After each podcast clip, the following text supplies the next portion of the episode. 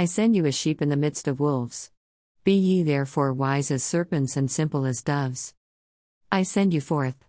The nominative pronoun is emphatic, it is I who send, and that not so much as an assurance of protection, but, as the words that follow show, as reminding them of their responsibility as his delegates. As sheep in the midst of wolves.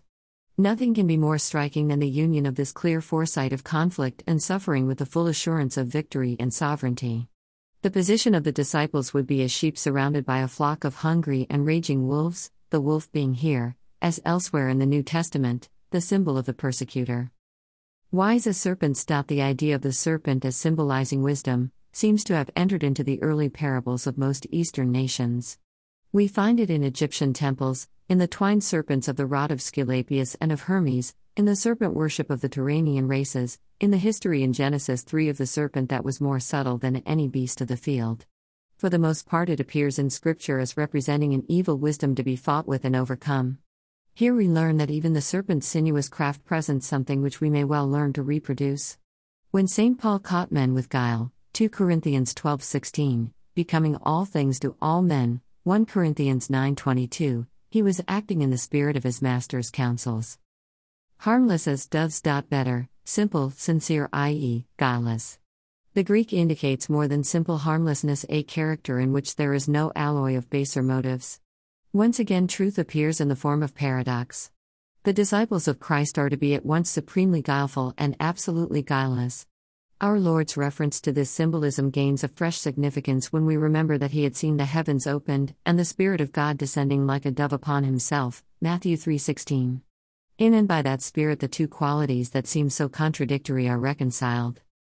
Pulpit commentary. Verses 16 to 39. The internal conditions of conveying Christ's message. The subdivisions of this section are after ver. 23 and ver. 33, cf. Bear. 5b, note. Verses 16 to 23.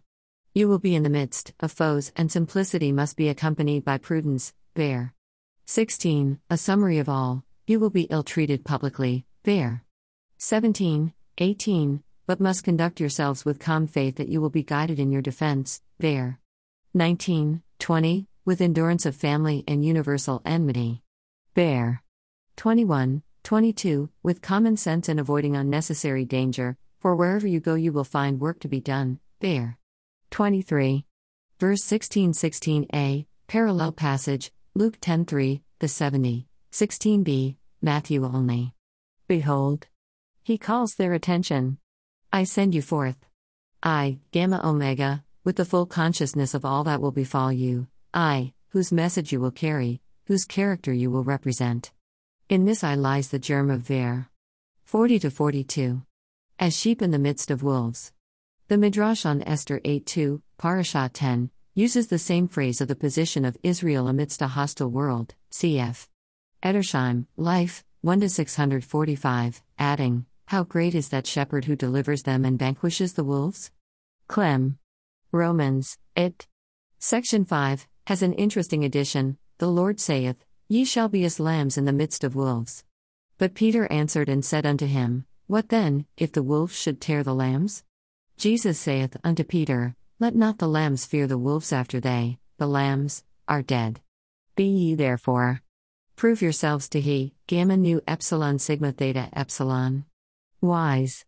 Prudent, phi rho nu iota mu omicron iota.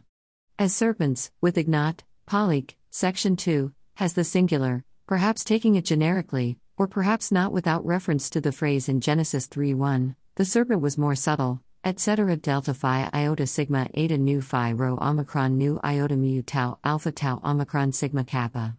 Tau. Lambda. The prudence of the serpent is specially apparent in the quickness of its perception of danger and the rapidity with which it escapes from it. Kupel gives Matthew 22 23, SQQ, 34, SQQ, John 2 24, John 11 9, 10, as examples of this proper prudence in the case of our Lord. And harmless as doves.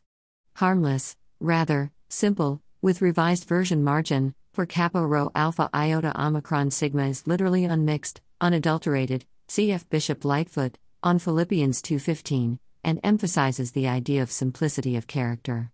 It is thus not active, but passive, Comp. Shir. R. Song of Solomon 2:14. With me they, Israel, are simple. Cf. The Etz Yaakov, which refers to Hosea 7:11 as doves, but among the nations of the world they are subtle as serpents. Cf. Matthew 3:16. Note.